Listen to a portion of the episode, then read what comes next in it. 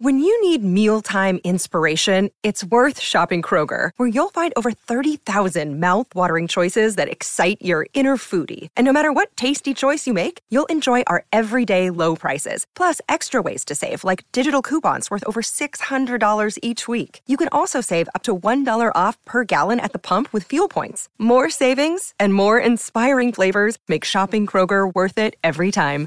Kroger, fresh for everyone. Fuel restrictions apply. What a crap show. What a blank show. Swear to God, we got to straighten our world out. And it starts right here on Don't At Me. Yeah, it does. Hey, speaking of straightening things out, uh, down seven strokes, all of a sudden, Justin Thomas, who by all accounts is a good guy. Now, Justin Thomas is an interesting cat because somehow, some way, Justin Thomas survived a homophobic slur that he said to himself. I don't know how he did it, but he did it. Anyway, Justin Thomas is now a media darling. Seems like a great guy. I don't know. He was hugging his mom, he was hugging his dad. Got a hot freaking fiance. I mean, holy cow. So Justin Thomas, seven strokes back. He's biding his time. He gets to five under. The playoff comes with him and Will Zalatoris. I'll get to why in a moment. And Justin Thomas, I swear to God, Justin Thomas looked like, and this is pretty cool about sports. He looked like he was playing a Saturday afternoon game with his kids in that playoff. He looked calm, cool, collected, and all he was playing for was history. All he was playing for was legacy. I mean, that's a lot to play for if you don't know. I mean, you play for legacy, and away you go. You got to be nervous at some point. But Justin Thomas, man, he just, hey, you can say he backed into the playoff, and maybe he did, the Pereira. He just started knocking the ball in the last hole into the pond, got a double bogey, didn't even make the playoff. He was leading all day, all night, the night before, and all day the day previous. But Justin Thomas, when he got in the playoff against Will Zalatoris, he just looked like it was a day in the park. And that's amazing to me. I love that about him. He not messing around.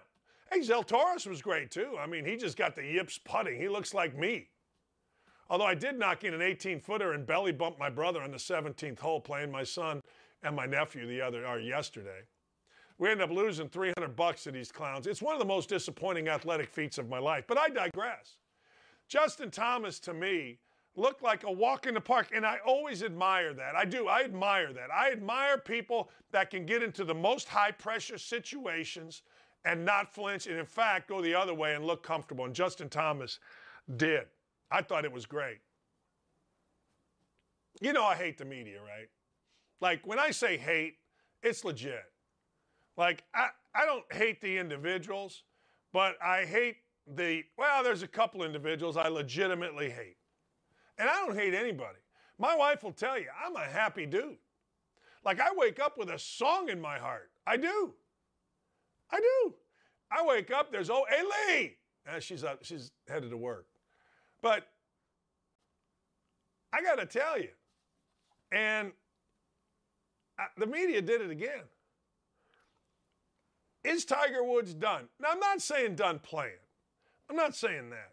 I'm saying, is Tiger Woods done as anything other than a ceremonial golfer? Is he done as anything? I mean, anything other than, hey, uh, you know what? Tiger's playing today. Let's go watch him shoot 72 or above. You know, I don't know. He made the cut, rallied pretty good.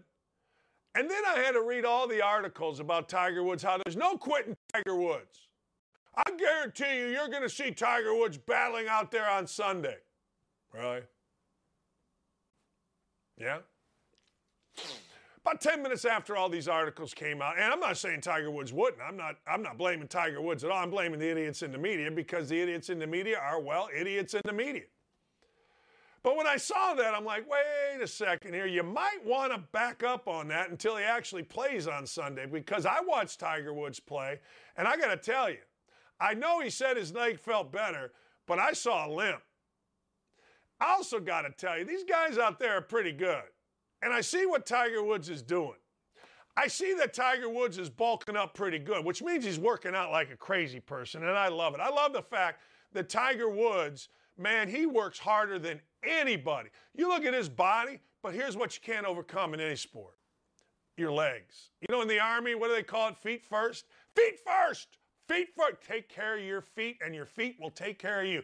Look, your boy here, Double D, I go get a pedicure about once every six weeks, and I got to tell you, when I walk out of Miss K's over here on 79th Street, these dogs feel good. It's like two, well, no, it used to be two hours. It's like an hour of bliss. I get a little water, maybe a little tea, maybe a little chamomile. And I sit there and I get the I get the what do they call it? The deluxe. Yeah. And I make it a nice color. Cuz you got to take care of your feet and your legs. And when you look at whatever's going on with Tiger Woods' bad wheel, it ain't done yet. It ain't back yet, and it don't look like it's ever coming back because that dude has worked really hard. So I'm not saying Tiger Woods is done playing golf. I'm not saying that at all. I'm saying he's done being anything other than a ceremonial golfer. I don't know, man. I don't know. I sure hope not. Because one of the things I truly enjoy, and I've told you this before, I enjoy big names. Like, I like watching superstars. I like watching guys, dynasties, teams. I like it. I do. And I don't know, man. I watched Tiger Woods and I said to myself, let's think about golf. A lot of your power comes from your legs. You got to walk. I don't know. Hell, I was in a cart yesterday and I still went over 10,000 steps. And that doesn't include all the practice. That doesn't include getting to and from the, the uh, facility. I mean, there's a lot there. I'm not saying, hey, look, I'm not saying these guys are marathon runners. I'm not saying they're sprinters. I'm not saying this is an incredibly taxing sport, but I am saying when you got a right leg that apparently has 9 million bones broken and pins everywhere, I do think, oh, by the way, and other guys aren't, and other guys learn from Tiger how to get big and strong, I think you got a problem. Speaking of a problem, I got to tell you, that one of the easiest things to call was the Mavericks. But first, let's get into the Celtics. The Celtics play tonight. We'll talk about that later, who to bet on. The Celtics had a chance coming home against the Heat after beating the Heat and the Celtics got boat raced. And you see the guy on the left there, Bam out of Adebayo, the dude had 31. And not only did Bam have 31, but he brought the ball up against pressure, thus uh, negating any type pressure that the Celtics were going to put on the Heat. But here was the deal. At every single position, the Heat were quicker than the Celtics. At every one. Which is why the only outlet they had was Al Horford. Al Horford had 20 but that ain't winning. Uh, Jaylen Brown threw in a bunch of shots. But if you really watched it, Jaylen Brown, excuse me, threw in a bunch of shots under pressure. You look at those numbers, and it really isn't, I don't know, there isn't anything that sticks out to you. The free throw discrepancy, 11 point discrepancy from the free throw line. I mean, if we're going to look at it from a statistical point, it's fine. But the number that's not up there is 20 turnovers by the Celtics. And a lot of them were caused because, ladies and gentlemen, Victor Oladipo came off the bench, got underneath guys, and made steal. It was good. And I'm happy for Victor Oladipo. Victor Oladipo left Indy. We're all supposed to be mad at him. But I'm happy for Victor Oladipo. Why? I'm happy for Victor Oladipo because he's overcome a horrific injury. And you know what? The guy went, worked for a couple years, worked on his body, worked on his game. You didn't hear from him for about a year and a half. Really didn't hear from him in the first round of playoffs. And here he's guarding people and changing the game. Salute Victor Oladipo. I like that. I do. Uh, I wrote an article for Outkick. And the article for Outkick said this The Dallas Mavericks got no shot against the Golden State Warriors. And when I say no shot, they got a nice team. They got a nice, great player, I guess. Luka Doncic, everybody telling me he's the best offensive player in the league. I'm cool with that. But when you, and I wrote this, go see it at outkick.com. When you are going to try to beat the Warriors, And you are going to try to beat them when they're healthy and in their prime. You better have Hall of Famers. Period. You can't beat them with bit players. Good players. Jalen Brunson, good player. Dinwiddie, good player. But name me somebody else that's really good. You better have Hall of Famers. I mean, it's historical. I'm not telling you anything you don't know. Isiah Dumars, Rodman had to get by the Celtics. The Celtics had Bird, McHale, Parish. They had to get by Philadelphia. The Bulls, uh, Pippen, uh, Jordan, Kukoc, whatever, they had to get by Isiah. I mean, it, it's, it's what you have to do to beat a really good team in their prime. I'm sorry, but it is. So, you know what? You want to bitch, whine, and moan at me? You're not beating if you're the Dallas Mavericks. You're not beating the Golden State Warriors in their prime with this cast of characters. Let me throw something else out at you. Remember this. When the Bulls had Pippen and Jordan, what'd they do? I'll give you a minute. What'd they do?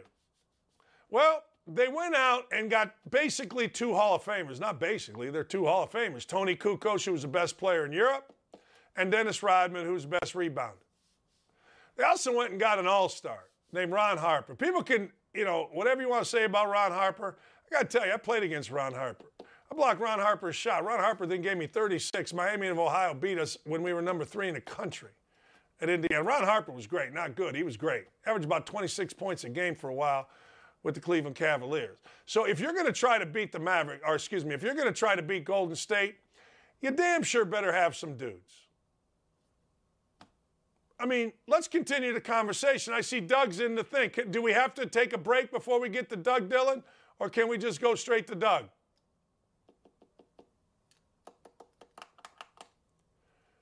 Oops. Maybe we'll take a break and then we'll come right back. Doug Gottlieb joins us. We'll be right back. Man, I'm fired up. Sack the hell up and don't go anywhere. Don't at me. We'll be right back after this. Look, we're only here to have the best guess. We're not here just to put people on the air.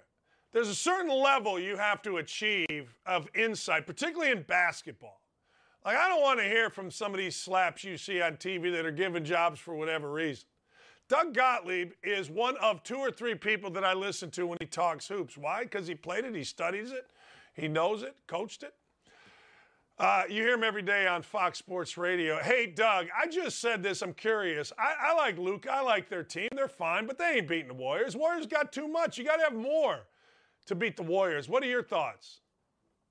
Well, I would agree, but um, there, there's a bunch of different levels to it. The, the difference in the series, quite honestly, is that um, no matter what lineup the Warriors have, okay, their fours and their fives, they at least have one on the boards.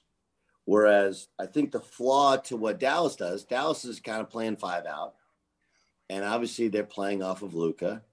And then they have Jalen Brunson, who is kind of a magician in there with his footwork and kind of and posting up. And then Spencer Dinwiddie can come and go one on one.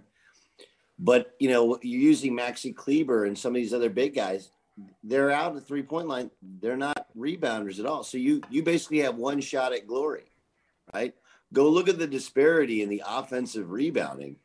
And it's part of it is Draymond, but part of it is also Looney. I mean, Looney's a gigantic factor. So it's not just that the Warriors' star players are better and more, there's more of them than the Maverick star players. They're getting one and a half shots to your one. Um, that's that's really and it's by design. Um, the other the other part that jumps out at me is um, the, how beautiful it is to watch them play basketball, right? Like, and and yet, and here's the question I have for you, Double D. I don't think it's replicable. I, I just don't because you don't have star players, one, that are this connected, but two, more importantly, there aren't teams in the NBA that have a star player, let alone two, that play as well without the basketball as as Steph does and as Klay does. Those guys don't exist. We don't train basketball players to play without the basketball anymore. They, we just don't. I know. I train basketball players. And then I watch other guys and like, hey, we're all kind of doing the same stuff. Like we got to teach them how to move without the ball. Like, well, yeah, but there's no real offenses that emphasize off-ball movement outside of exchanging, right? That's all we do now. Is you don't have the ball, you just go to a wing and you exchange with the corner. Or if you're a non-shooter, you cut. Like that's it. That's all people do. The, the so what you're watching is not rare. Okay, you're watching one of one in terms of a team that has two superstars that don't carry the ego of a superstar, but also will move without the basketball. And then you have bit players or ancillary players like a Draymond, like a Looney, who understand like just because they're not guarding me doesn't mean I have to shoot. Doesn't mean I have to prove them I can shoot. Just stick with it, and eventually I'll get a dunk or I'll get a layup or somebody one of these great shooters will get a shot. I don't think what you're seeing is replicable in any way. It is one of one. It is Halley's Comet. Well, it's not even Halley's Comet's every once in what every 86 years. Like this ain't coming back around based upon based upon the egos of stars and the way in which basketball is taught specific, not just in the United States. Like Luka didn't play in the United States. He didn't really play well without the basketball. Everything he does with the ball in his hands.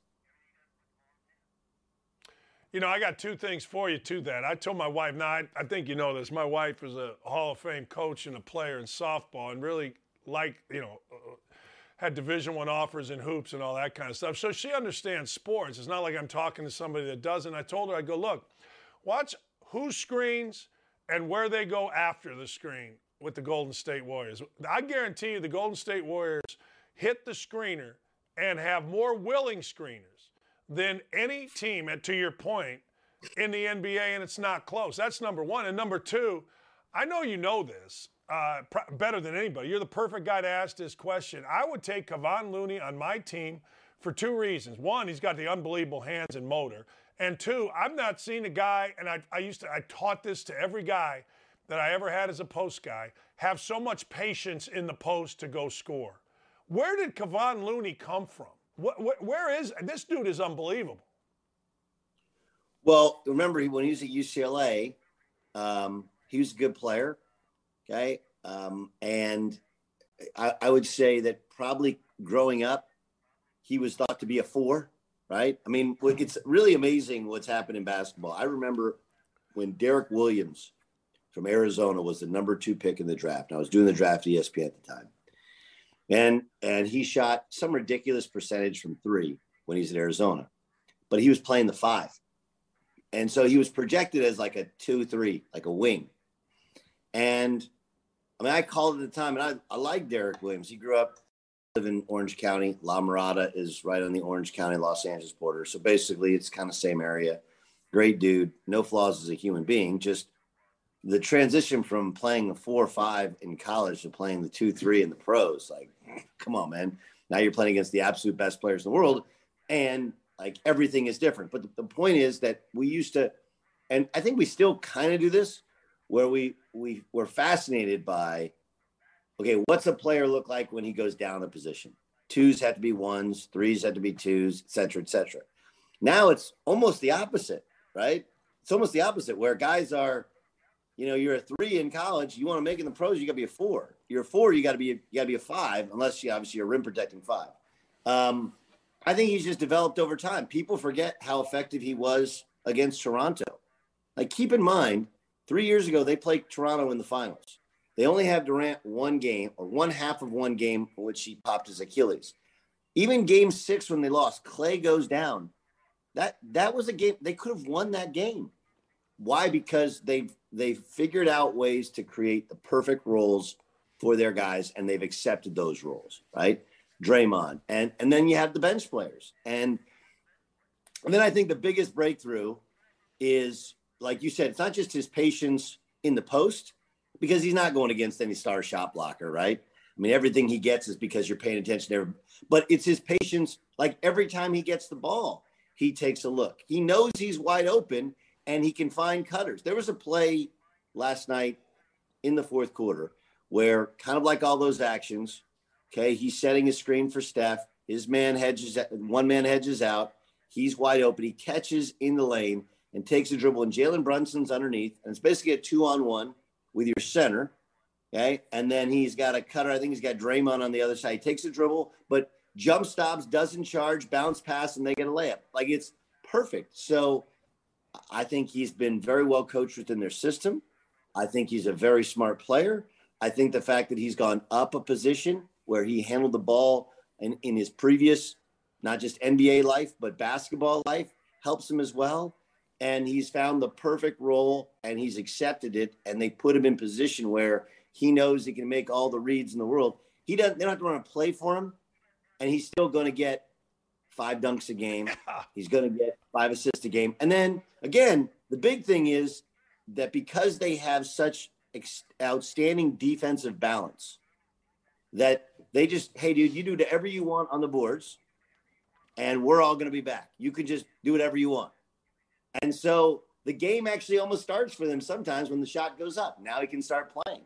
So I think there's also a really smart conservation of his energy um, in that th- that's exhausting going after offensive boards. That's exhausting when you're being attacked on ball screens. But he does a great job and a smart job of it all. And I think all of it's about accepting your role and then finding a way to create that role that fits his skill set. You know, one of the things about him, uh, as we continue to talk about him, because I think he's worth talking about. I just love talking about the dude. He's got great hands. Like when he goes in a crowd, it's one of those deals where you're like, all right, he's in a crowd, he'll come out with the ball.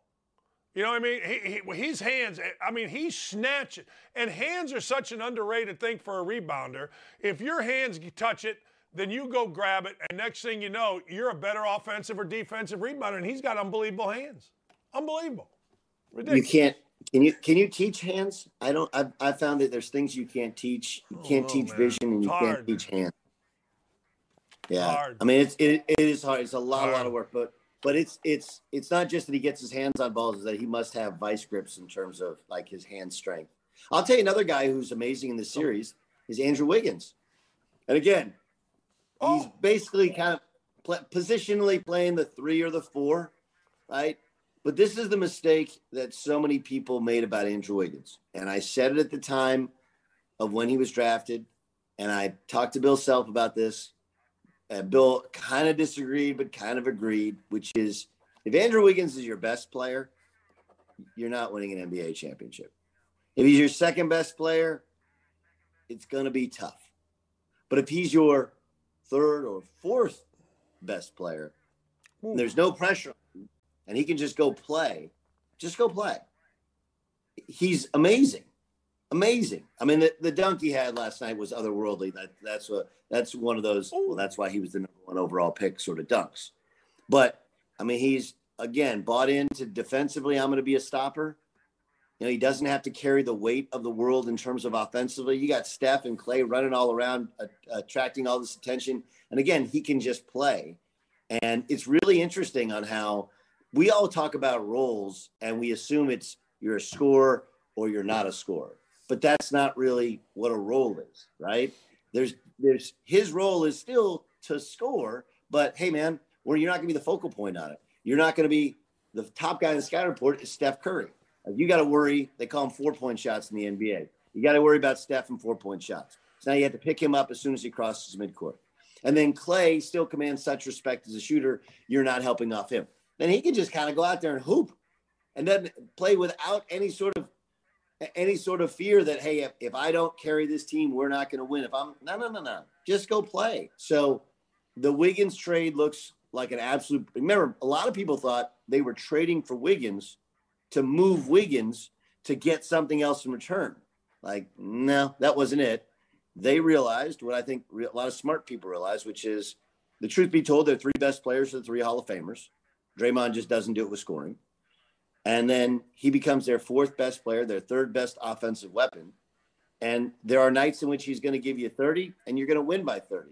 Most nights he's going to give you a 15 to 20 and you got Steph and Klay. And if they hit shots, you're going to win by 15. If he's really, really bad on a night, like at least, you know, when you're, a, when you're the third best play, third best scorer, if you just defend at the other end, you still have a ton of value there. So I, I think that, that his, uh, his immersion, not immersion, his uh, he's become such a vital part of this thing, and people are starting to buy into him.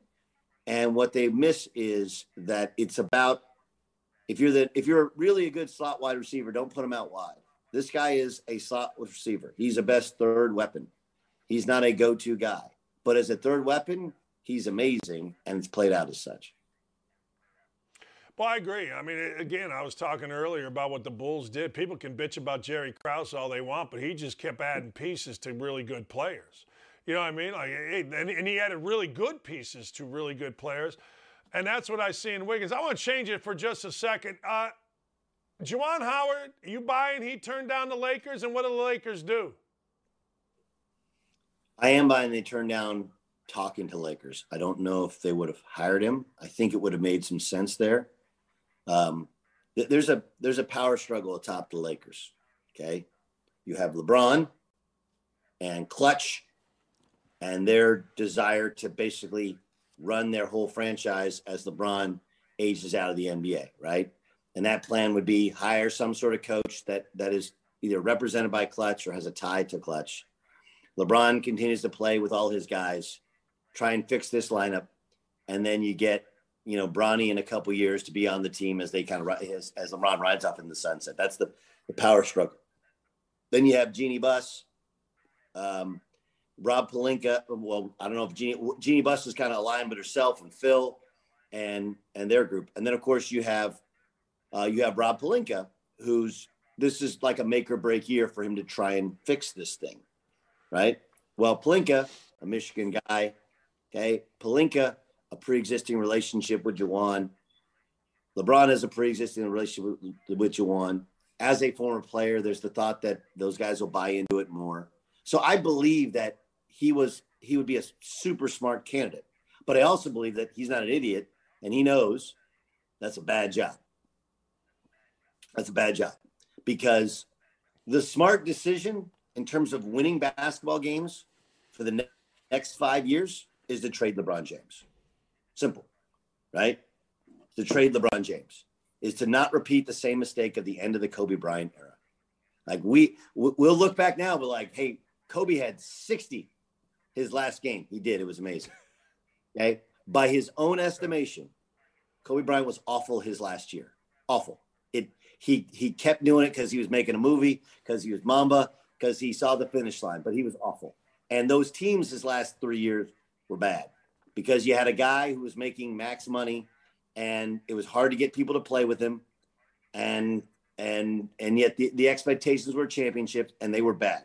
So, like, what do you think is going to happen? They had 10 teams in the Western Conference playoffs this year. 10. Okay. There are only 15 teams in the Western Conference. They didn't make the playoffs this year. So, will Anthony Davis be healthier? I guess. I mean, stop me if you heard this before, but Anthony Davis was hurt this year. So, um, but LeBron played enough. Russell Westbrook played all those games. They couldn't make the top 10 of 15 in the NBA in the Western Conference. So LeBron's going to be a year older. Russell Westbrook's going to be a year older. And they're going to be that much better. Are they going to hire a magician or a coach? I'm not sure how that's going to work. Right. So, anyway, right. do I believe they wanted to talk to him? Yes. Do I believe that he would have been a, a prime candidate? Absolutely. Do I believe that he turned it down? Yeah, I, I do. But I also think he wanted that, you know, he wanted that story out there. But like, look, you get a chance to coach your kids, get a chance to coach at Michigan. They kind of got it going on right now. Do I think he's only a college coach the rest of his life? No, he'll coach in the NBA, right? He fits all the profiles of who people want to have as coach in the NBA. Only the difference is, unlike some of those other guys, he's been a head coach and a builder. And I think there's a transactional element now to building college teams that is relatable to NBA teams. But yes, I, I do believe that. I do believe that story. What happens as we move forward with the Celtics into Heat, Doug? I have no idea. I have no. I have no idea. None. I just this one is. I, I look my my, my I, I thought you nailed it. I was watching earlier when you talked about the turnovers for the Celtics. You know, um, I thought it was curious that late in in game what was that? What game was just played? Three. yeah, game three was that game Yeah. four. I'm lost. Yeah, game three that the Celtics went to Derrick White instead of Peyton Pritchard late. I, I thought, I think, I don't think, I think Pritchard should get all of Derrick White's minute just because he gives a much more offensive pop. And outside of one game, he's been decent defensively. Um, my, my, my, my thought coming into the series was that when the Celtics have their best lineup, their best scores are part of that. For the Heat, they have to bring in a non-defender to score enough, to give enough scoring around Jimmy Butler, right? Max Strus is decent defensively, but Tyler Herro, like, and if you play, you can't play both those guys together because now all of a sudden their defense becomes an issue. I think the Celtics win this series. I think Jimmy Butler having a gimpy knee and them not having a, you know, not having uh, enough natural scoring, I think. But Oladipo kind of changes that. Lowry looks a little bit more healthy.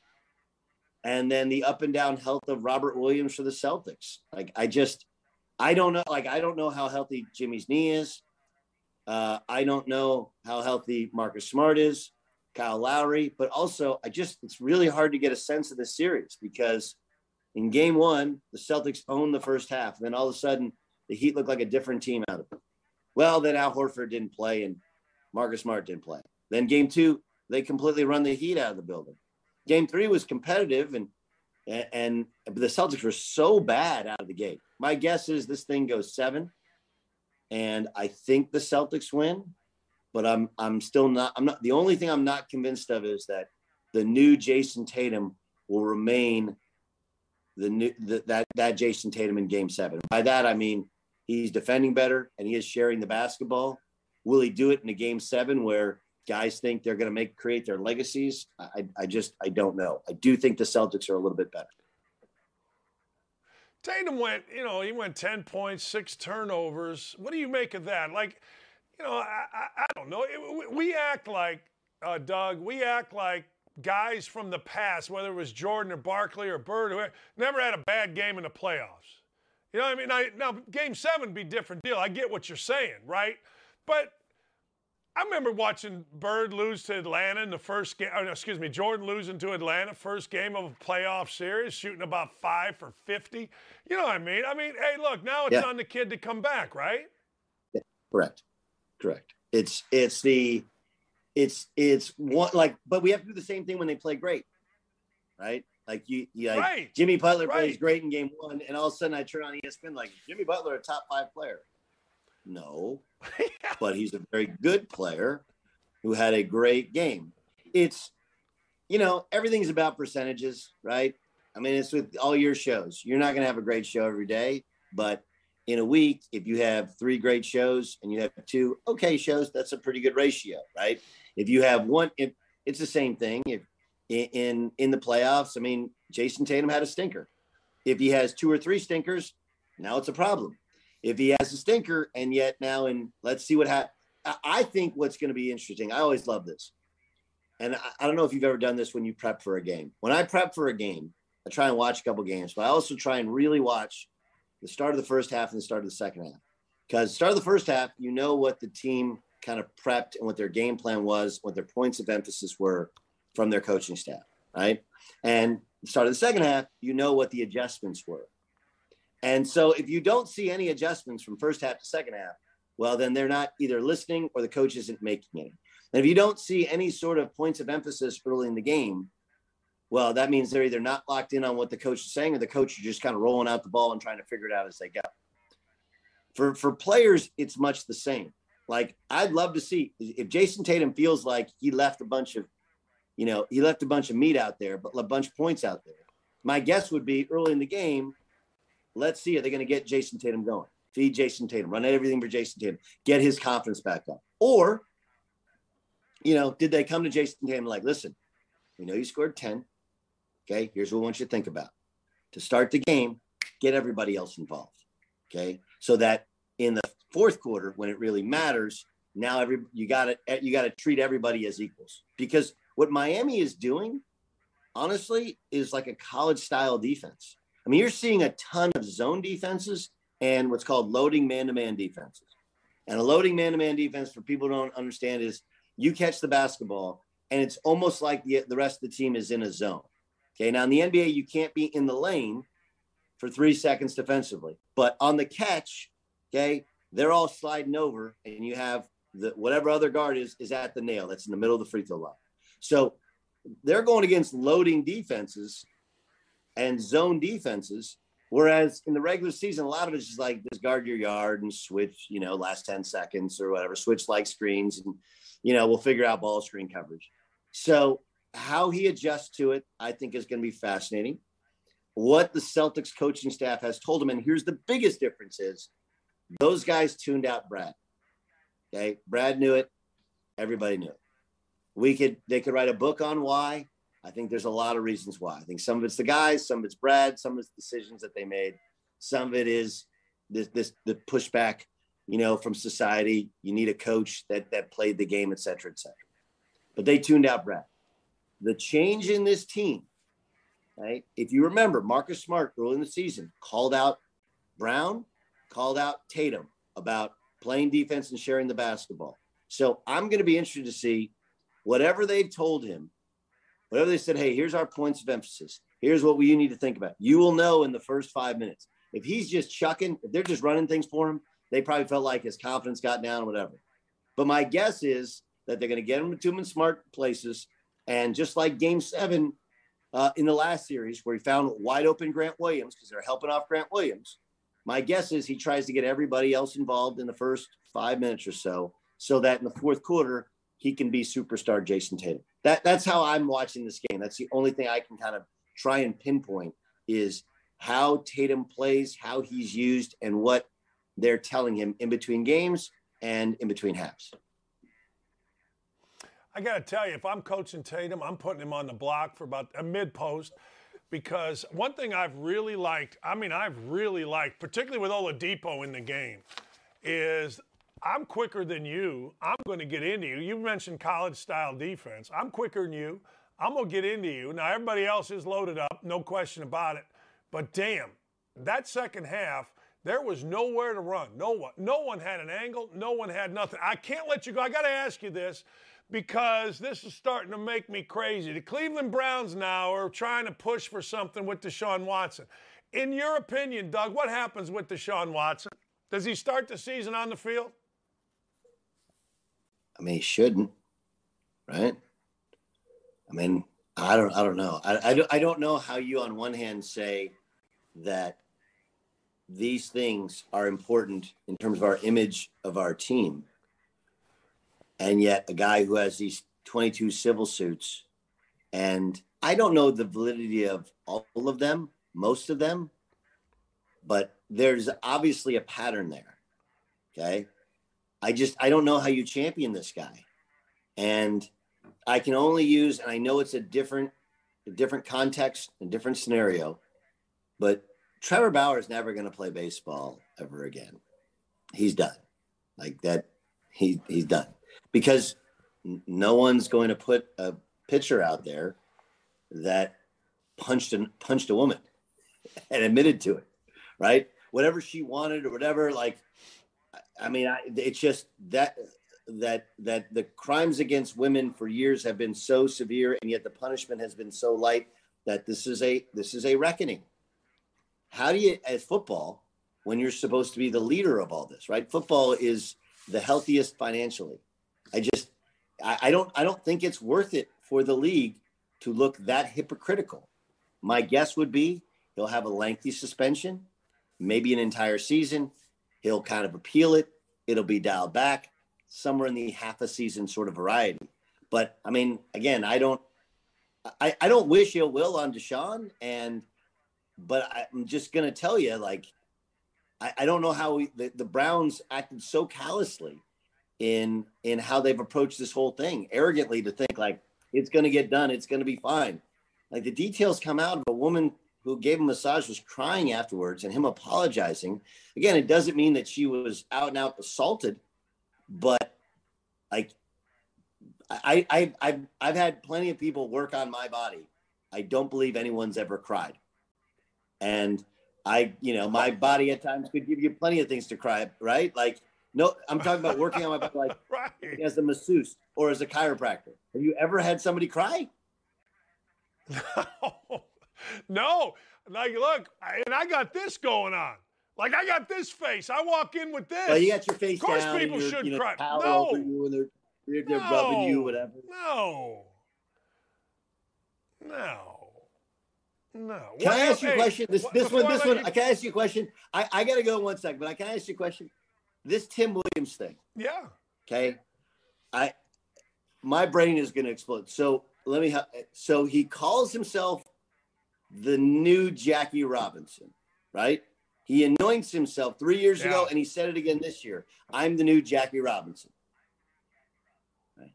So, because I'm going to bring fun Yeah. to baseball, whatever. Which I don't think that's the characterization of Jackie Robinson that everybody else has, but whatever. You do you, boo. Okay. So he calls himself the new Jackie Robinson. And then Josh Donaldson, obviously, these dudes don't like each other.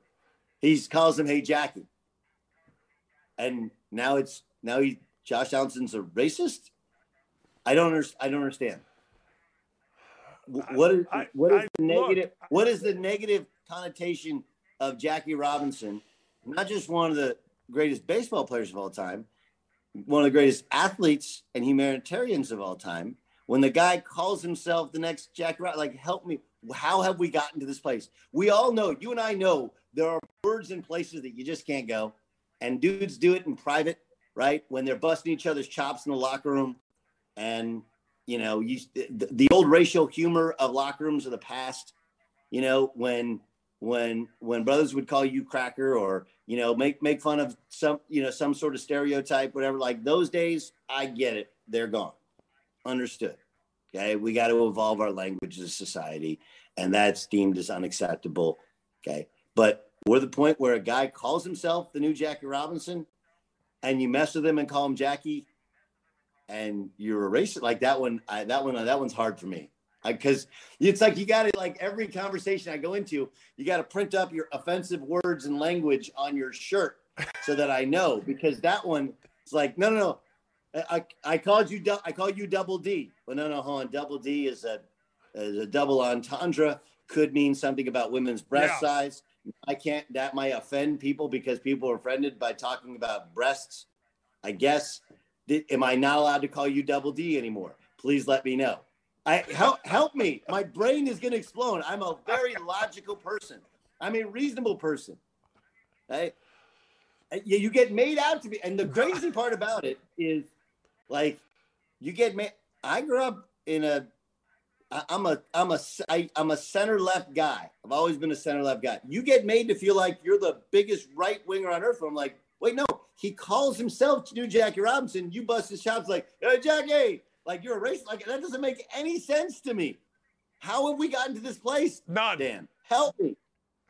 I I cannot help you. I, I know this. I know this. I know that uh, victimhood sells. I mean, if you can, it, it, I don't know. I don't know what Tim Anderson's trying to do. I don't know why Josh Donaldson uh, dislikes him or liked him, whether they did this in the past, whether I have no idea. But I got to tell you, to your point, to your point, I say it all the time on every show that I do. Hey, I don't know if this is offensive or not, but I really like Doug Gottlieb. Am I allowed to do that? Am I allowed to say that, man, Doug Gottlieb is wearing a hat that I like or dislike? I don't know. I, Doug, and let me let me throw something else at you. I'm sure you know a ton of Major League Baseball players. Major League Baseball, that season is so long. We all understand offensive language isn't to be tolerated, and you did a great job of explaining what is no longer. But damn, of all the things said in a baseball locker room, are you crapping me? Baseball's the worst with just guys on each other's ass. Basketball's Of pretty course. good, but baseball, you you just got double the games and double the time together. You're on the road. Come on. It- It's it's it's it's entirely about that. I mean, baseball is like one of the great things about baseball movies. You know, from A League of Their Own Yes. to to uh, to to Major League is all the chatter and all the talk and all the ball busting, right? Like I don't know, we just I don't know. I, now, I, now somebody, I, hey, I always, I always have to caveat it, Doug. I always have to caveat it. Well, you know, Dakich and Gottlieb are together, so those two guys, of course, you know, of course they're into ball busting. Look, we've already said we understand the world has evolved past what used to be acceptable. Doug was very eloquent with it, but I know how this I know how this goes, man. Oh, geez, these guys accept it. They don't understand. Okay, fine. We're just trying to we're trying to understand. Let's go that route. We're trying to understand. No, I, I just I don't. I, I think I think it's so disingenuous is, is the point that that you're pointing out, right? It's just so disingenuous to act like suddenly you're offended by something. Like, come on, man. Like I, again, I can. You have to take so many steps to make that into some something racial. That's like, why are we? Why does that become the default? Right? Why does that become the default? And the, the truth is, like, these two teams have beef, and part of the way he plays is flamboyant, and there's the the the constant back and forth in baseball and how baseball wants to be played in terms of the old school fashion and the new school and the, kind of the new school mentality. But the truth is that this new school mentality has existed in baseball for probably as long as baseball's existed, right? There's always going to be the should I bat flip? Can you throw at somebody? You know, all the all these different things. Um, so I just this one jumped out at me where you're like, it it's not it's not different from from Nick Wright on I guess it was Friday. You know, talking about the reason that name, image, and likeness didn't exist and that scholarships existed the way they existed was because white administrators and coaches were stealing money from young black men. Like, okay, you've been a college coach, a head coach, you've been an assistant coach, you've been a player. My dad was a coach, my brother's a coach. I've been a player, I've been around it. And what's offensive to me is we create this like everything is racial mentality when the reality is actually the opposite. Okay. The opposite is what every coach I've ever been around in college athletics they want to help the kids go from where they were to some sort of great life. Hopefully within basketball and hopefully while they play for them. But like that's the whole purpose of the deal. And like administrators, they don't make any money. Oh, well, why do you spread out the money to all these other sports? Because of Title IX, because you have to, right? It was up to the administrators and the coaches. They would have 150 players on scholarship for football. That's what they would do. Why don't they? Because whatever number of scholarships you have for football, you got to have to have for a woman's sport, which doesn't make any money, right? That's Title IX. Do a little bit of research on. It. So I actually think we're to the point now where I didn't believe previously athletes were being exploited. I think now they're going to be terribly exploited. You know, I had I had drinks with a uh, with a with a pretty high level football coach uh, earlier this last week, and he was like, it's going to be bad. I go, uh, well, everybody thinks it's going to be great because all these kids are getting paid. Like, yeah, well, now they get paid. Now we can cut them. We can just run them off. It's not like they're getting life changing. It's not like they're getting life life changing money or anything, you know. So, um, yeah, I just I, I think that what, what when our default for everything becomes racism, it's like we need to kind of check ourselves. I'm not sitting here telling you that there's not racism deep in the roots of some of the things that happen in the world. Okay. But for the most part, things are what they are and there's logic behind them, right? That Josh Donaldson called him Jackie Jackie because the guy calls himself Jackie. I'm new Jackie Robinson. Okay, Jackie, like I'm messing with you. You know, I just I don't know how we be, this became our default for everything. Barkley, Barkley came. Barkley's always said this. Charles came on my show, and you know he's he's a he's a defender of scholarships. He also, like I think you and I and everybody else, you know, great, pay players. But he made the comment. He goes, you know, the greatest thing, and I think maybe you tweeted this out. The greatest thing other than the GI Bill, you know, has been academic or excuse me, athletic scholarships for African Americans. That's what Barkley has always said, and you know, I Doug, one of the things that I get frustrated with, and, and I'm anxious to see this, five, five years, 10 years ago, when people criticize college athletics, what they criticize? They criticize graduation rates. So now the graduation rates of basketball and football are at 83%. You know, they're higher than anybody in the student. So now we're gone totally away from that. We're paying players. Yes. That's fine. But I don't believe. I think it's hard. I, it's got to be hard unless these uh, uh, uh educate, unless these institutions aren't doing their job. It's got to be hard to go to three schools in four years and get your degree. So I'm telling you, in five years, in a year, one thing is going to be a big deal if it uh, isn't already, and that's tampering. But in five years, we're going to see graduation rates, and I'm anxious to see where they are and how much people bitch about them, Doug. Well, like you have an example of some coaches, you know, players like, hey, I want to get my degree so I can transfer. I got to take extra summer school courses. Like, what do you do if you're the you're the coach of the university they're at? Like, wait, right. so I'm supposed to pay for you right. to go to summer school. And by the way, like people don't don't know this, like summer school is one of the all-time boondoggles in making money, right? The more courses you take, the more money you get. Like there's like a loophole in terms of your scholarship check. So I can take, you know, 18 hours and then a couple other hours in summer, graduate, and then leave that school and go to another school. Like that's dirty, dirty.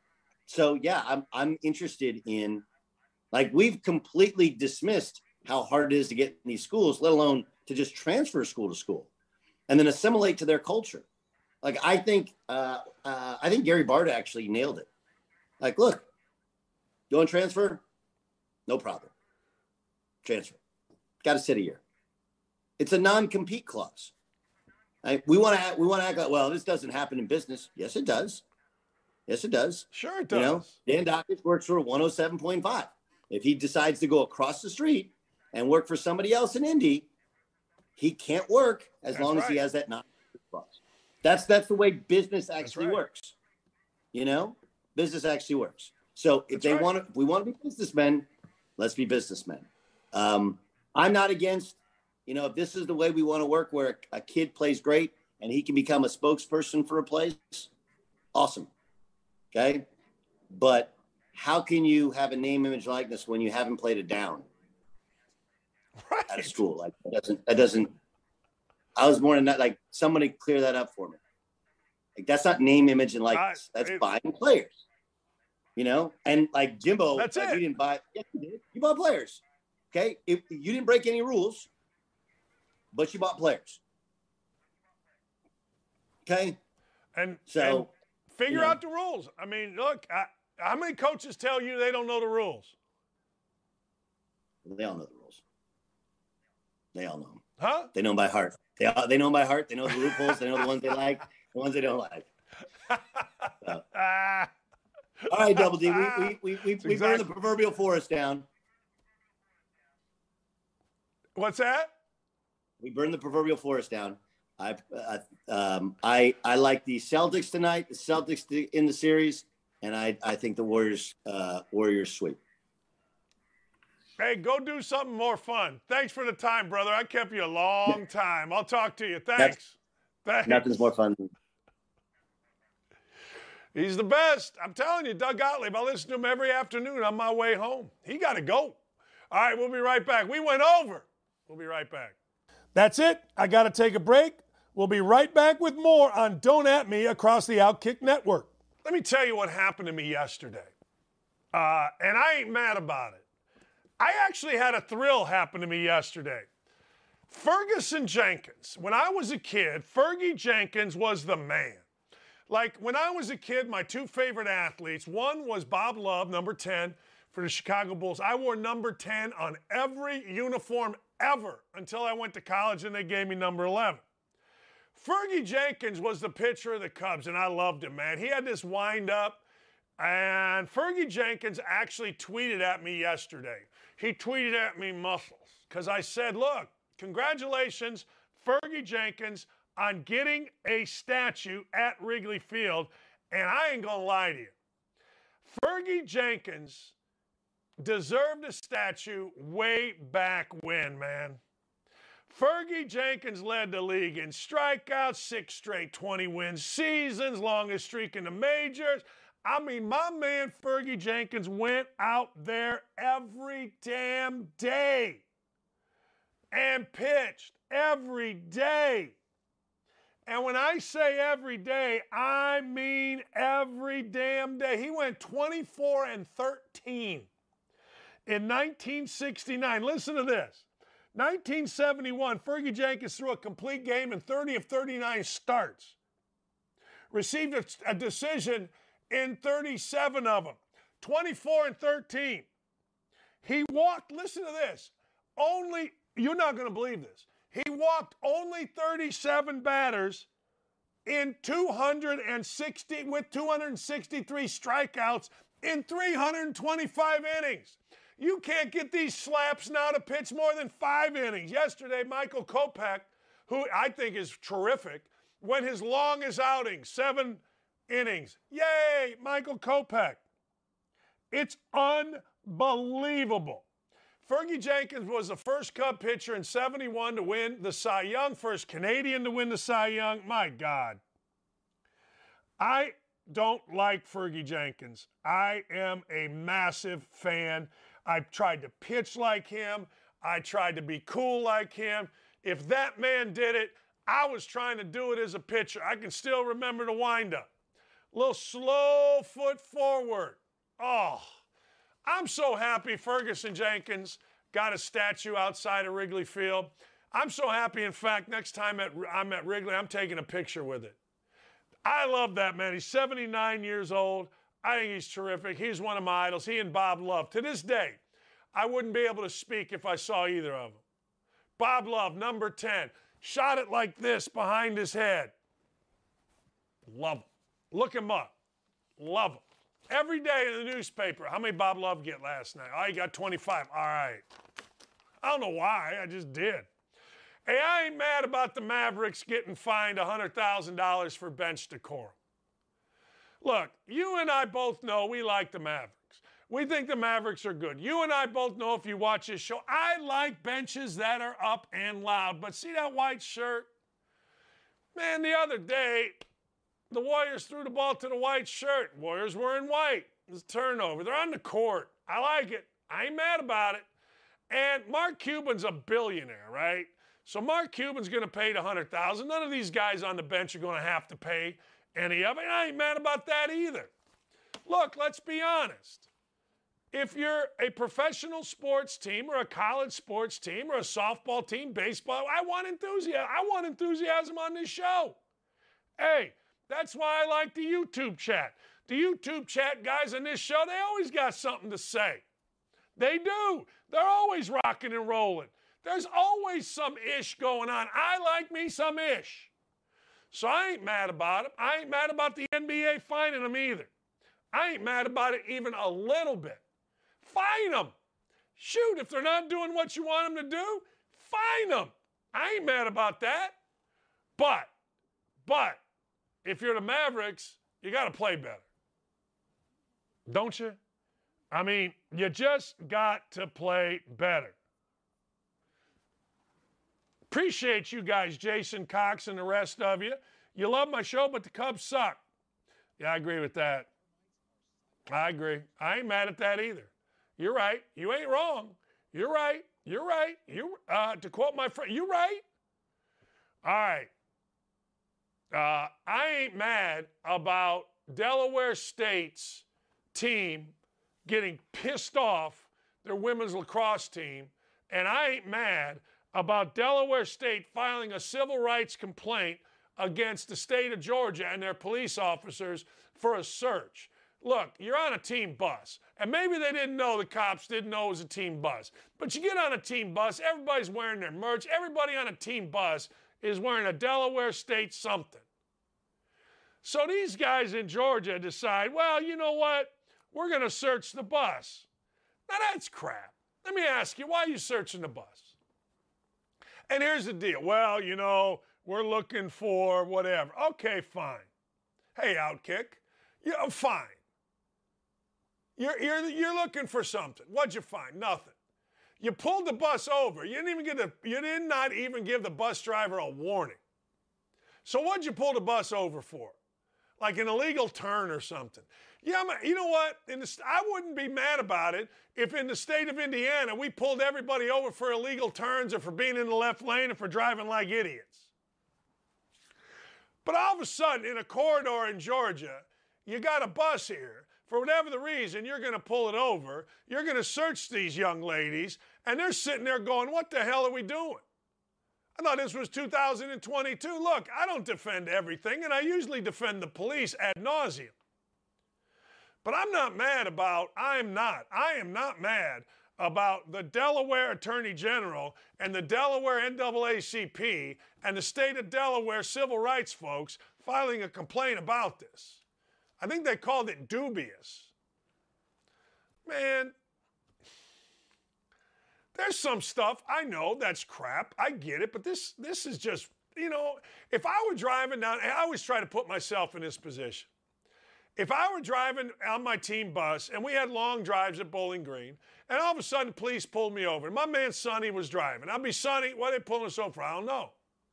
So they come on the bus, and all of a sudden they make everybody get out. Everybody's got to go underneath. Everyone's got to go do the thing, you know, show their bag, do all this. I'd be like, whoa, whoa, whoa, whoa, what the hell are we doing? We're a team bus. Why, why are you stopping us? Well, we want to see whatever. What? See, I, I, I try to do that. I, I know. I know. The, the bus driver broke the law by staying in the left lane.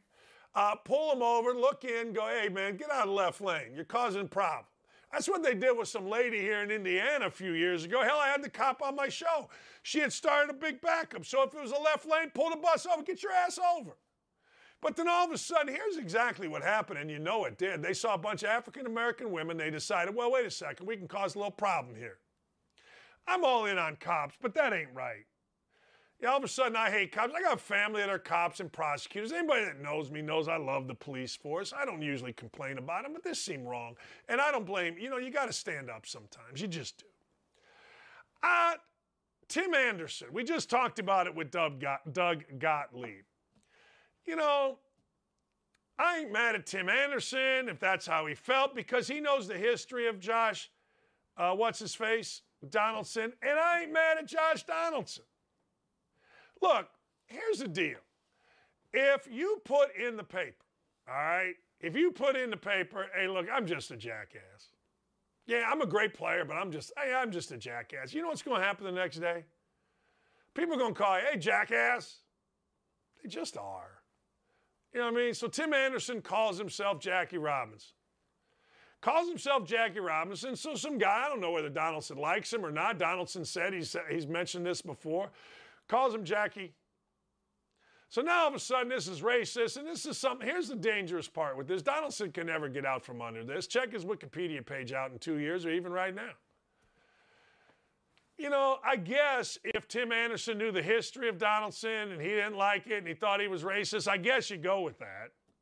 But the truth of the matter is, I don't give a damn. Hey, Baldy. People call me that all the time. I mean, go on the YouTube chat right now. You know what I mean? So, anyway, yeah, I know, uh, I, I understand. But I also understand this everybody's trying like hell to be a victim. I mean, everybody. My wife went to a meeting. She works at a store in the mall. I'm not going to say the name of the store because I really like the I, I, really like the stuff for my wife. I give it as gifts because my wife gets half off. But they're sitting in a meeting last night, and it's a kumbaya meeting. It's sales meeting, right? And everybody there is a team building. They're going to give everybody a card, and everybody's going to talk about something that people don't know about me. And about halfway through, as everyone's bitching, right? Well, I don't like when people call me fat, whatever the, whatever the deal is. Apparently, my wife said, hey, can we make these positive too? Like, some people don't know about me is I like to help people. I like this job because I like to help people. But we have such a victim mentality that everything that happens, we have to go to the victim status. You think I like looking like this? You think I think you think that I look in the mirror? I just shaved my head this morning and I put a nice, uh, I don't know, balm on it or whatever the hell it is, because my friend Reggie Jones told me I had to. But man, oh man, everything's got to be a victim. Everyone. And if John, hey, look, if Tim Anderson thinks Josh Donaldson's a racist, then he ought to come on and say it. Look, this isn't the first time this guy's bothered me before with this crap. The way he goes. See, part of me, I live in the real world. Uh, I, I, live in the real world. Connie, Connie Harris, and maybe this is true, Connie. Uh, Connie, you can't see inside most charter bus windows. Bus sits high, windows are heavy. Uh, Jim Reed says, Did the players and everyone on the bus start giving the cops attitude? I don't know. I, I don't know. It is hard to believe cops would be that stupid in this day and age, but it also, you know, I don't know. I, all I said was I don't blame Delaware State for filing a complaint. They didn't file charges, they filed a complaint. They want it looked into. I don't blame them. Hey, I don't. I'm usually 99.99999% with cops, but I don't blame them. And if the cops did something right, then the complaint will have no merit. That's it. It's on a dash cam. They'll figure it out, but I don't blame them. If you feel that way, hey. But I will tell you this, man. Uh, and it, it is not just it is not just racial that people are victims. People are victims about everything. 20 years ago, he said to me that I was this. Yeah, well, so what? Get over it. You know what? Another thing. I was talking to a person. I was a friend, my, a friend of my wife's a psychologist. Psychologist, is that right? And one of the things she said really struck me. You know what? It's okay to be okay. Like we so celebrate people that are whacked out, right? We so celebrate all that stuff. We so celebrate, hey man, you know, uh, we gotta, you know, it, it, it, we, we gotta make sure it's okay to not be okay and, and all this stuff. And that's great. I'm all for it. But the truth of the matter is, it is also okay to be okay. It's okay to be have your stuff together. It's okay. I mean, I know we act like it's not okay, but it's okay to have your life together. It's actually really good and should be celebrated. I understand we want to celebrate everybody that's not okay. And oh my God, 10 years ago, this person said this to me and I can't believe it. I can't get a shut up. Shut up. Shut up. It's okay to be okay. Hey, I'll tell you something else I ain't mad about. Uh, we had a record. Scott Dixon, I live here in Indy, and I'm going to talk about this today on my show. I'm going to talk about a lot of stuff today on my show. But one of the things that I want to talk about is Scott Dixon setting the all time pole record at 234 miles an hour. The all time record Scott Dixon did not set. That was set by, uh, shoot, uh, who the hell said it? I can't remember. I've lost my mind here. I have it. I wrote it. I can't find it. But Scotty Dixon, for a pole, it's the fastest ever, and I am all in on it, baby. Yeah, I am all in on it. I love it. I think it's awesome. I don't know where we have it here. Did I miss this? I must have missed this somewhere. Um, I ain't mad at Charles Barkley coming in on a damn uh, horse last night. You see Scotty Dixon right there. I hope Scott Dixon wins the 500. I'm a big fan. Whenever he lives in Indy, whenever he comes on my show, he's awesome. He's absolutely awesome. So we had the fastest run ever. Everybody is excited for the 500.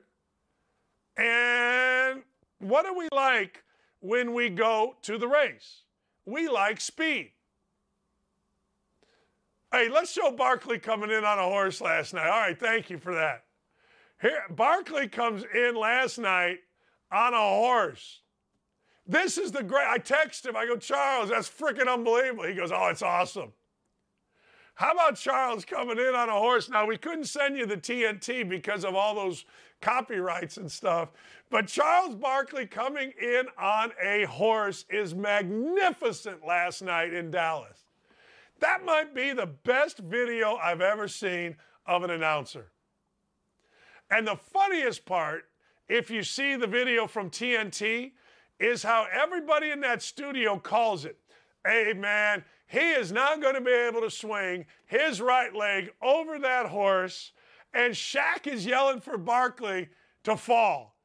He's yelling for him to fall. This is the greatest entrance in the history of broadcasting.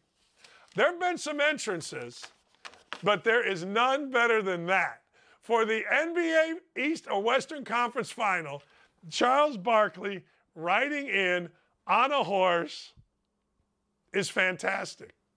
It's so good. I hope he does it every game. I do. I hope he does it absolutely every game.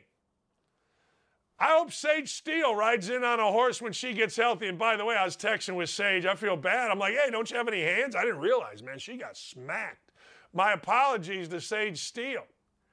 Holy smokes. But anyway, man, she got hit pretty good. I guess the ball hit her 180 miles an hour right in the face. Oh, man. I just thought it hit her. I didn't know it was that egregious. Man. Uh, when we come back, we got some mean tweets. Some of you guys aren't so nice to me. The hell's that about? Some of you guys are mean to me. I'm a victim. I, I get called bald. I get called ugly. I get called uh, stupid. I get called left wing crazy guy. Right wing. Which one am I? I never remember which wing am I. Am I right wing or am I left wing or am I middle left, middle right, a centrist? I think I'm just common sense. I think I'm like most of you, right? We got mean tweets, and ladies and gentlemen, ladies and gentlemen, the folks at Best Buy, salute. Because the folks at Best Buy decided, hey, we're not letting you rob our joint. We're going to throw some hands. That's right.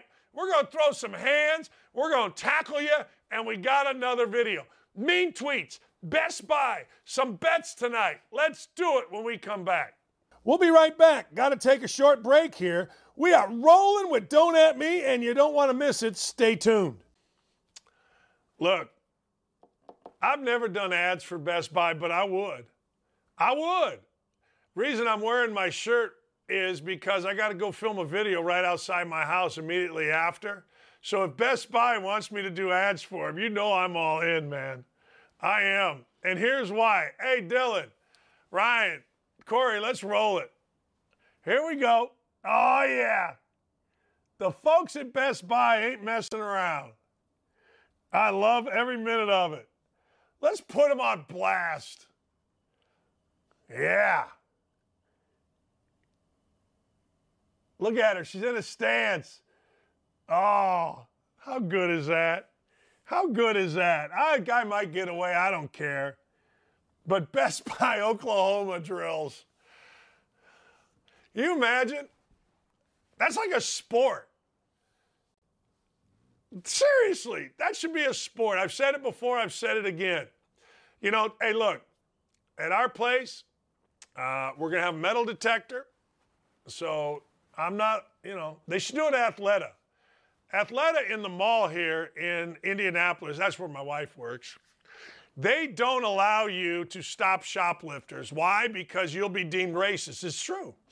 Uh, it's true. You'll be deemed racist, or or any injury somehow, some way comes back on you.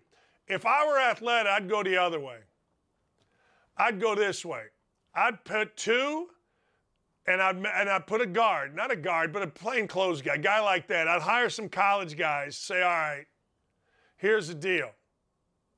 Uh, we're to put two metal detectors in, all right? Everybody coming in, going through a metal detector. You got a gun, you can't come in. Put a sign. And then I'd put people around.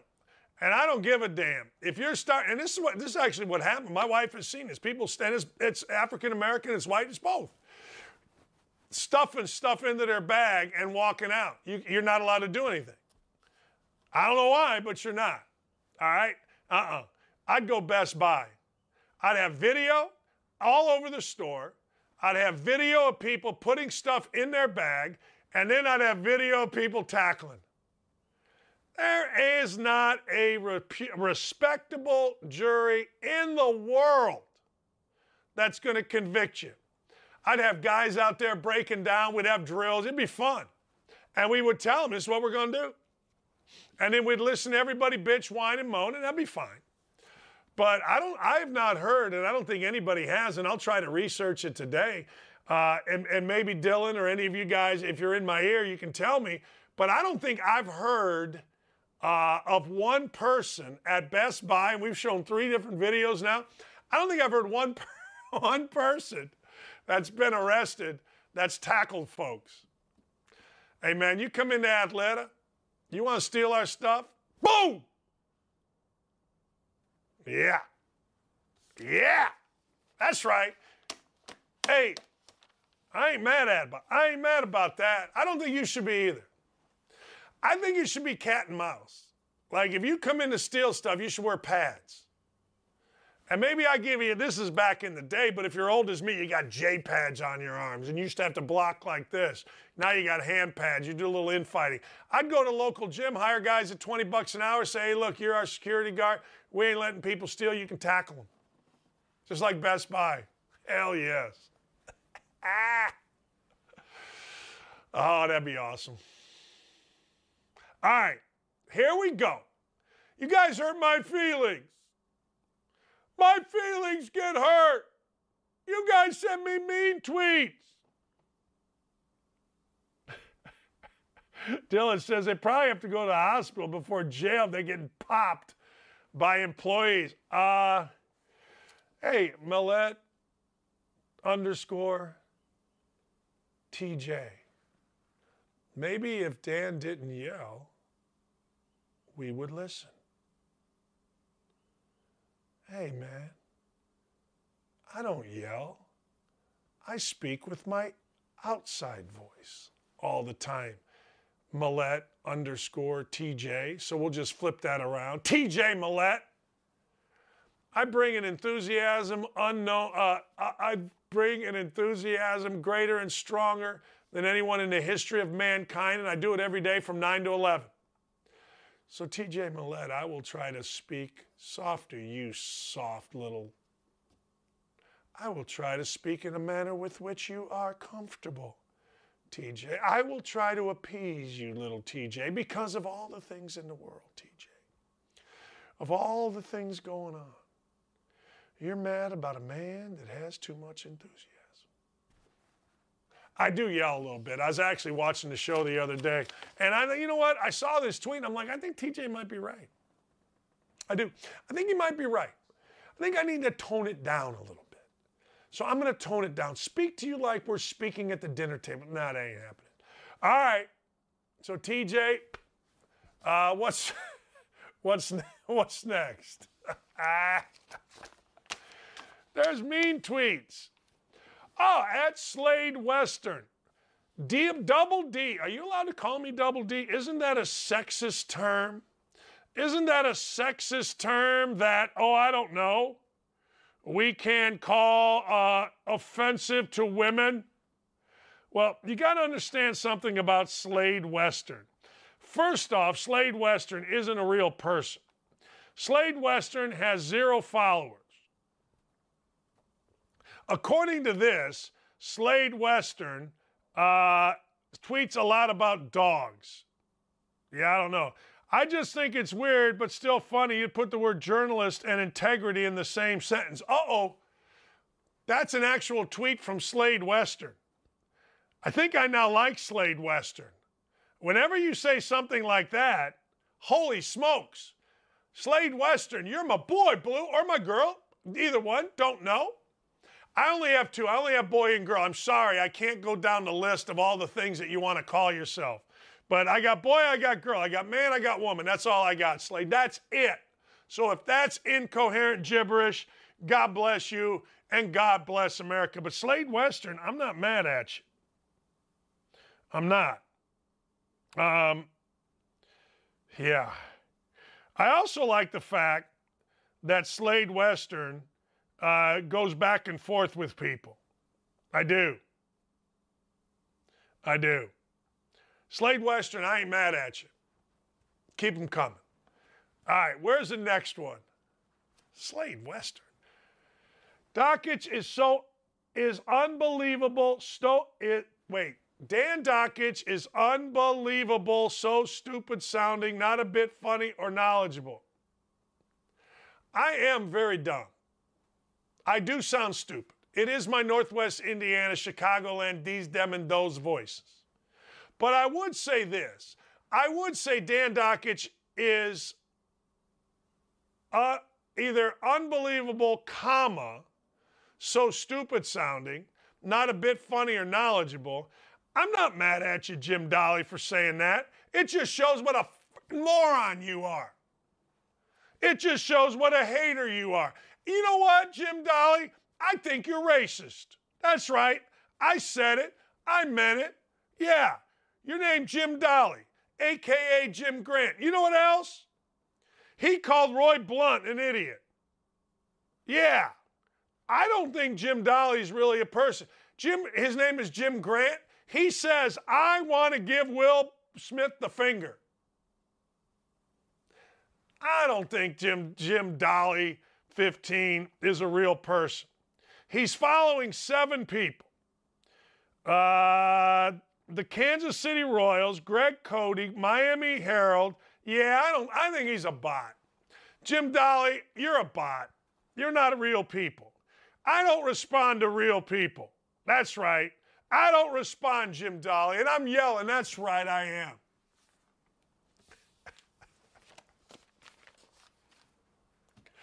what are you going to do? I used to argue with these people. It, it, it, what is wrong with me? Like, I would have come back and said something snide if you went a year ago. I would have been, um, I don't know, two years ago, I'd have been ripping them, and ESPN would have been calling me. Yeah, I think I'm really funny. I do. I think I'm unbelievable. I agree. So stupid sounding. Oh, I agree with that. Knowledgeable, don't even at me, people. The knowledge is off the chain. Yo. What else you fools have for me? What else you guys got? Don't be Dan. Well, this guy, Matthias, he's taking Mike Woodson's little influencer daughter, who's like 31 years old. She's an influencer. I'm an influencer.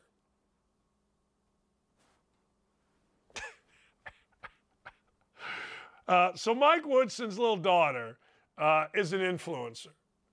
And I was all over the Indiana Hoosiers, my school, for being soft as a baby's ass about um, losing and losing big in the NCAA tournament. So Mike Woodson's little influencer daughter, she's 31 years old and she's an influencer.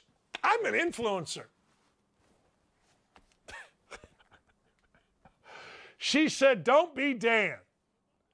Don't be Dan. So, this guy here, this Matthias guy, he's always on my ass every day. I mean, to the point where I'm like, Mom? Is that you? Mom? Could that be you? And one of the things that little Mariah, I think her name is Mariah, said was, Don't be Dan. Really? Yeah, I wouldn't be me. Hell, uh, getting ready to give about 500 bikes away, getting ready to, well, never mind.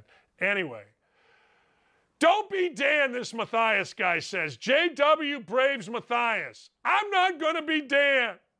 This dude, there are two Twitter handles that are um, you got to see this. This is interesting. There are two Twitter handles that are devoted, and I take this as a compliment. So, this guy, John Matthias, uh, at JWM, his Twitter handle is literally me. Like, literally me. There's another guy, uh, he goes by Larry Cowan. Everything at Larry Cowan is me. Rex Hampton, me. Uh, Dakich is scared to death of a mask. Okay. All right. Why do you care, dumbass? I don't know. But this guy is taking this from a 31 year old influencer. I'm an influencer. I should wear tight shirts like girls wear tight dresses and be an influencer. Damn. What's your job? Influencer. All right. All right. Hey, JWM Braves Mathis. I would never say this on Twitter, but up yours. What's next, boys? We got any more? Uh, rebooted Drew. You'd have to pay me to interact with Dakich. Uh, no, we wouldn't. And I don't want you entering anything. Uh, rebooted Drew. I've looked you up. You got nothing. See, this is in reference to we are doing in our um, on my show here on this uh, on my show on June 22nd. We're doing a meet, not a meet and greet. We're doing a show. It's going to be fun. We're going to do a show where we're all there. And rebooted Drew uh, is sad. Rebooted Drew is what he is. He's about, I don't know, 20 years old, uh, you know, and he's mad about everything. But rebooted Drew doesn't like my talk show in Indianapolis. You'd have to pay me to get me to interact with Dakich. You know what? I ain't paying you. I don't want to interact with you. This is the most interaction we'll get. And he listens every day. What are you going to do? But anyway, if you want to go to the event, go to 1075 The Fan. It's right there. It is. Rebooted Drew. I'm mad at Dakich. I don't like Dakich. Dakich me. Dakich doesn't love my Colts. He doesn't love the Colts. Dakich me. All right, we got any more? I like these. I think these are fun. You mean to me, rebooted Drew. You know, one of the things that I got to do, and I think you all would agree with this, is I got to do something crazy to get at my uh, my friends at the Indy Star, uh, this writer Dana something something. I got to do something to get her mad at me. So there's another article out. Every single time, every time they write an article, my ratings go way up. We're about due. She tried to write a little article about something that was so ridiculous. I need something. So, what I'm going to do today is if you would like to, give me something that I can say controversial around the state of Indianapolis or maybe national that would get the Indy Star to write a little article about us. I need that. It's one of the great things. My kids and I, we laugh when they get mad at us. But if you have any, anything, anything that you think, all right, anything that you think I should be all over to get myself in trouble, in quote trouble, because some, you know, some little newspaper that nobody reads gets mad, I want to know what you think it is. That's right. That's right. Guys are mad. This show can't even be original. Yeah, I don't want to tell you. I don't know. If you don't like the show, don't watch. It ain't no big deal to me. Uh, Dan, got to see how the field shakes up. All right. Yeah, I don't know. I will say this one thing I did want to talk about early voting won the Preakness, right? So early voting wins the Preakness. And it was a really good race. It was a fun race to watch. But you know how in sports there are just some guys and some teams that just can't win? Like the Detroit uh, Lions haven't been in the playoffs in like 30 years, right? The Sacramento Kings were good. When was that? Early 2000s? But they haven't won a thing. Like you can go through every sport. Like where are the Pittsburgh Pirates since 1979? Well, that's what I see in horse racing this year with this horse called Epicenter. If you watch the race, and really, um, I, not the Kentucky Derby, really, because the horse that won the Kentucky Derby was still going fast, and Epicenter wasn't exactly closing. But there are just some teams in sports. In college football, they used to call it Clemsoning, right? They used to call it Clemsoning. They used to say, hey, uh, you're going to lose a big game when it comes time to win a championship, it used to be Clemson. In college basketball, it's Iowa. Iowa always going to go Iowa.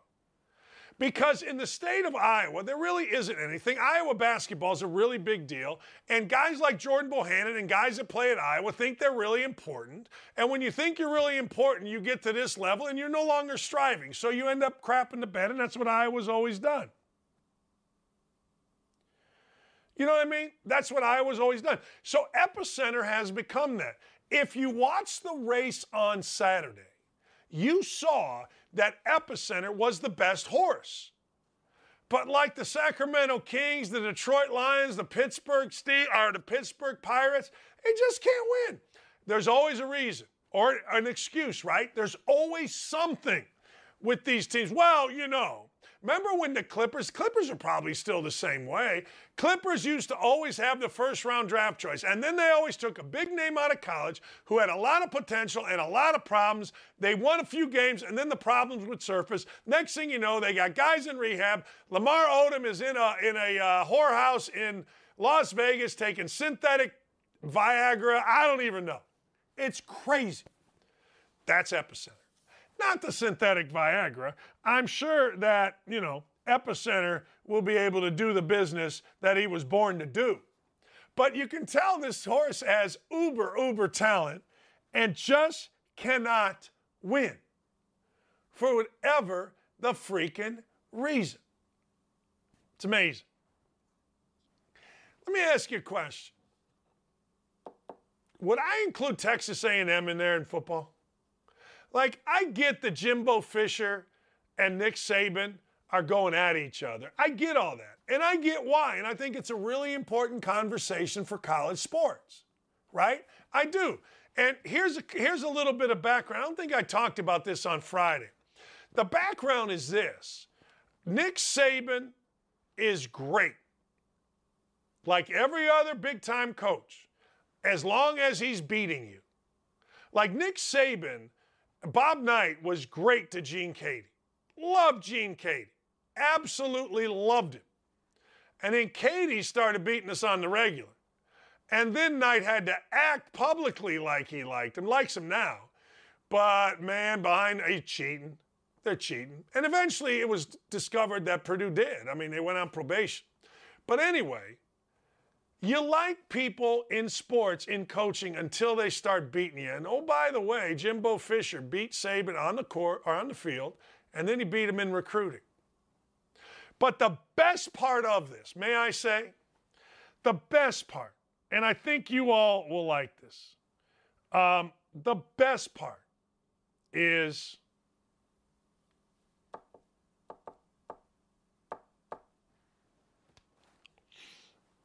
Steve Spurrier. Steve Spurrier, to me, is the perfect guy to be the third party. Like, you ever see the Curb Your Enthusiasm where they're at a dinner party and you got to have the right guy in the middle? You got to have a good middle. You got to have a guy in the middle that can stir it up, keep conversation going across the table to the left, to the right. It's not always the person at the head of the table. You got to have a good middle. Well, in my opinion, Steve Spurrier is the perfect middle because Steve Spurrier is the best dude at stirring it up. I mean, he says, hey, what? What did what did Saban say that was wrong? I don't know why Fisher's mad at Saban. Did Saban say anything that wasn't true? And the answer? Of course not. Of course not. Like everybody knows the rules, as Doug said. Everybody. And you know what? They know they're buying players and they know they can plead innocent. Everybody knows this. I don't think Saban told any lies out there, so I don't know what Fisher's mad about. I don't either. Uh, since Fisher beat him last year, I guess he can talk now. But he hadn't done much of winning, not even a division. See, that's how coaches think. That's why I get in trouble in Indianapolis. Because in Indianapolis, here's the deal. In Indianapolis, um, I think like a coach. I don't want to hear about how good the general manager is. I don't want to hear how good the players are until they win. Like in Indy, we got a general manager that is considered the best in the country. He's the best in the NFL. Everybody would want our general manager. Really? Hmm, okay. What's his record? You know his record is? 500. You know how many divisions he's won? Zero. You know how many playoff games he's won? One. It was his first or second year, can't remember. You know how many years in a row they haven't made the playoffs? One. You know how many home games they've had during his reign here in the playoffs? Zero. But everybody tells me, see, I think like Spurrier does. Have you won anything? I mean, particularly in the NFL, right? In the NFL and college, what's the number one thing? The number one thing, you got to win. And if you don't win, particularly in the NFL, because that's week to week. Like basketball, college basketball, you play Monday, maybe you got a game Thursday, another one Saturday, then you got one Tuesday. I mean, there's so many damn games. There just are. So I love what Spurrier's the perfect person to have in the middle of your dinner party. Spurrier is. Like Saban would have to stay, sit at the head of the table. Jimbo would be down at the other end saying, Woe is me. But Spurrier would be the guy that goes, Hey, Jennifer, El Presidente, Joe to the C, Van Pelt, you know what I'm talking about. You got to have somebody in the middle that is stirring it up, getting it going. And if you don't, I don't know what to tell you. Oh, by the way, before we go to my bets, I'm going to announce this today. Today is health. This week is Health Week in the Dan Dakich world. I do this every week, but those of you that want to get healthy, join me. Here's what we're doing. We're intermittent fasting, so we're not eating. We're drinking. This is not whiskey. I wish it was, but it's not. It's iced tea. It's zero calories, zero caffeine, like Milo's iced tea. It's the best stuff in the world. So we're drinking this in water. All right. Then we're getting 12,000 at minimum steps a day. At minimum. We're doing 30 minutes of cardio a day. Here's the kicker there will be no carbs, there will be no snacking, there will be no alcohol until 4 o'clock Friday. Now, that's not so much to ask, but join me in this pursuit. I looked at my brother and myself yesterday playing golf, and I'm like, man, we're just two fat blanks. He's like, I know. So today, healthy day. And then on Friday, you can only drink light beer. That's right. Or tequila. Eh, give yourself a break. All right, let's bet on some stuff. You ready? Uh, tonight, I'm going to take the over of 2, 207.5. Uh, I'm on a roll. Like, I'm legitimately on a roll. I'm going to show you the kind I'm not going to show you because it's, it's, uh, eh, we got sponsorship deals. But anyway, I'm on a roll. A Golden State plus two and a half. I did have Zalatoris to win. Uh, I did void a bet. He tied with who was the kid he was playing yesterday? Uh, Young.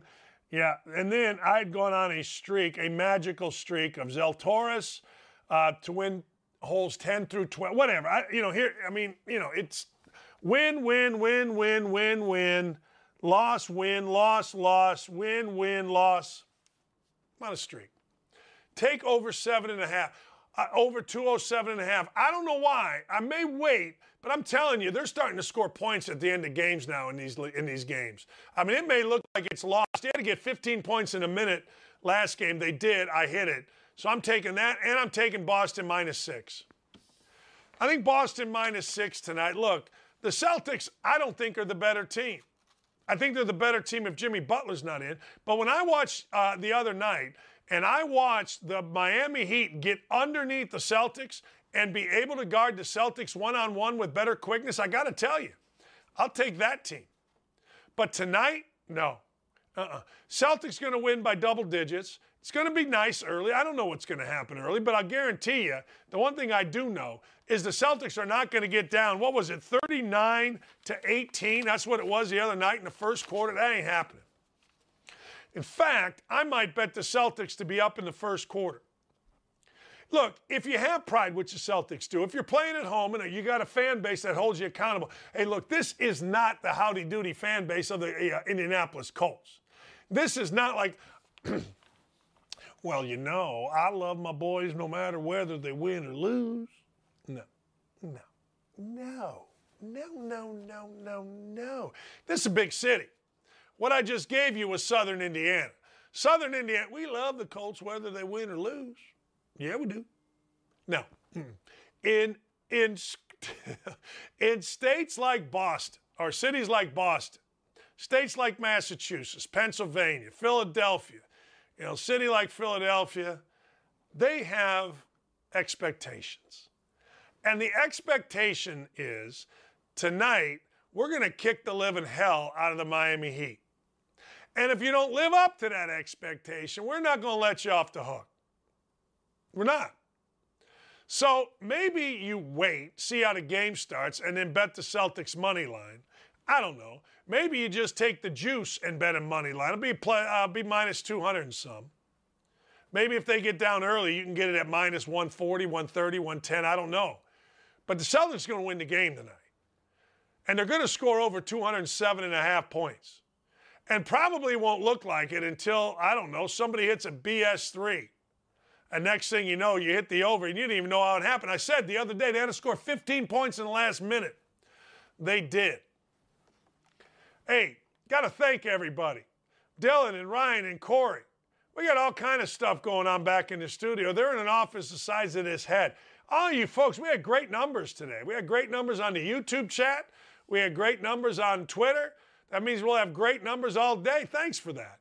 Don't be afraid to go out and tell your partners. Go be, don't be afraid to retweet the show. I try to get the show to 30,000 views every day. That's my goal. And if you can help me by retweeting it on Twitter, by the way, it'd be helpful. Some days we're at 100,000 when you combine all of the different segments that we tweet. But whatever you do, I really hope that you help us out. That would be great. Uh, I'm going to be on 107.5 The Fan. I got changes coming to that show. We're starting out Biggins on Tuesday, where we're going to celebrate us fatties. We're going to have What the Hell Wednesday on that show.